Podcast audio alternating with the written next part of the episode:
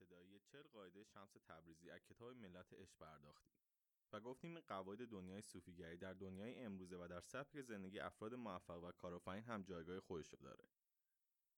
در قسمت دوم 20 خانه دیگر رو بازگو می‌کنیم.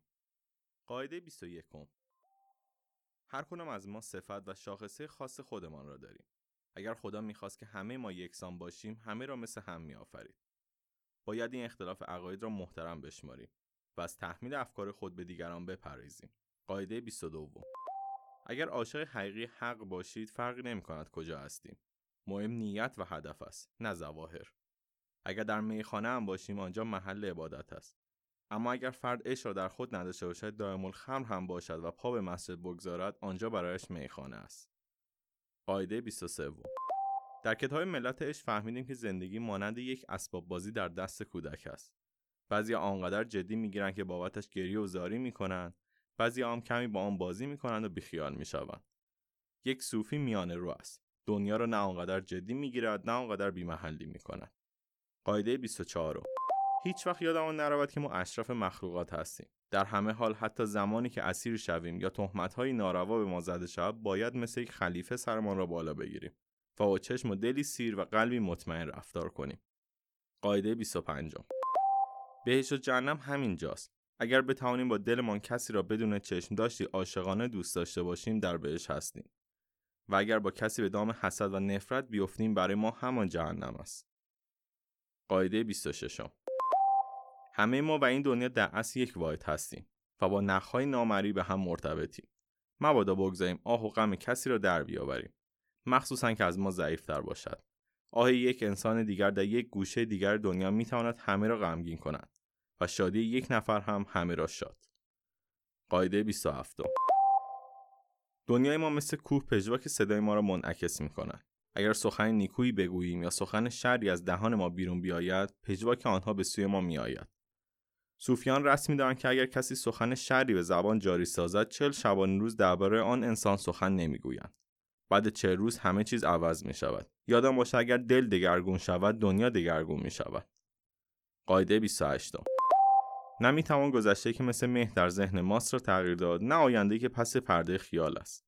صوفی همیشه در حال زندگی می کند و حقیقت حال را در میابد قاعده 29 همیشه بین تقدیر و اختیال جدل بوده. اما واقعیت این است تقدیر همه مسیر نیست. فقط تا دوراهی ما را می‌برد. انتخاب مسیر با خود ماست.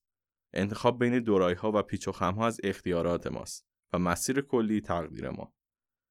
قاعده سیوم کار سختی است اما صوفی واقعی کسی است که حتی اگر افترا به او ببندند یا بدیش را بگویند سکوت می کند و کلمه این سخن زشت و ناروا نمی‌گوید. او عیب دیگران را میپوشاند نه نمایان کننده عیب دیگران باشد. قاعده سی و یکم. برای رسیدن و نزدیکتر شدن به حق باید قلب ما نرم و لطیف باشد. انسانها با یک حادثه غمانگیز مریضی سخت از دست دادن عزیز یا دوری از او فرصتی برای نرم کردن قلب خود پیدا می کنند. بعضی آنها را درک می کنند و لطیف می شوند بعضی هم افسوس می خورند و قلبی سختتر از گذشته برای خود می سازند. قاعده سی و دوم برای رسیدن به عشق خالص خداوندی باید پرده های میان را یکی یکی برداشت. پس حواست باش از قواعد زندگی که برای خود ترسیم کردی برای دور کردن انسانها از خود یا پیش داوری در مورد آنها استفاده نکنی. مراقب باش ایمان و قواعد و درستیت برایت بوتی نشوند و تو را به سوی خود بزرگبینی نبرند. قاعده سی و سوم. همه افراد دنیا به دنبال کسب چیزی هستند. می‌خواهند چیزی شوند. اما تو هیچ شو. باید مثل گلدانی باشیم که محل رشد و تولد گل سرخ زیباست. گلدان شکل و ظاهرش اهمیتی ندارد. آن خلا و فضای خالی درونش است که مهم و زندگی ساز است. قاعده 34 تسلیم شدن در برابر حق را ضعف و ناتوانی نبین. این تسلیم شدن روی قدرت است. فرد تسلیم شده خود را از میان طوفان‌ها و موجهای سنگین به ساحلی امن میرساند. قاعده 35 تضاد موجب رشد و بلوغ ما می شود. زمانی ما به مرتبه انسان کامل می رسیم که مؤمن و منکر درونمان را بپذیریم و این تضاد را درک کنیم. قاعده 36 اگر خدا نخواهد برگ از درختی نمیافتد و خیر و شر بی پاسخ نمیماند. از نیرنگ و نقشهایی که دیگران برای ضربه به تو در سر میپرورانند نترس که خدا هم برای آنها دام پهن می کنند. از قدیم گفتن کسی که چاه می‌کنند خود ابتدا در ته چاه است. قاعده سی و هفتم صاحب زمان و دقایقش خداوند است و آنقدر این نظام دقیق است که ثانیه ای جابجا نمی شود. برای هر فردی زمانی مشخص است. زمانی برای عاشقی، زمانی هم برای مرگ. قاعده 38 برای تغییر یافتن هیچ وقت دیر نیست. می توانیم هر زمانی زندگی و خودمان را تغییر دهیم. هر گذشته که داشته باشیم همیشه می توان نو شد.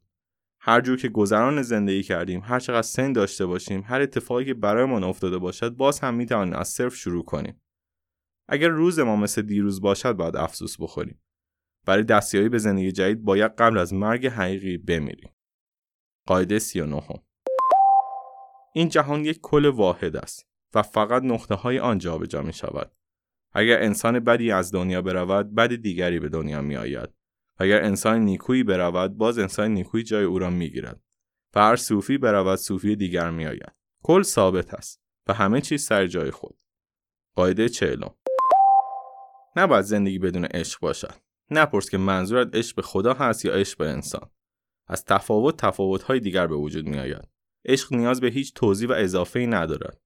عشق برای خود دنیایی است که یا درون آن هستی یا در بیرونش در حسرت. خب این هم از چل قاعده شمس تبریزی از کتاب ملت عشق. اگه اونو مطالعه نکردید حتما پیشنهاد می‌کنم وقت بذارید و این رمان زیبا و مفید رو بخونید و لذت ببرید. ممنون میشیم سبک تو هم در تلگرام دنبال کنید. t.me سبک تو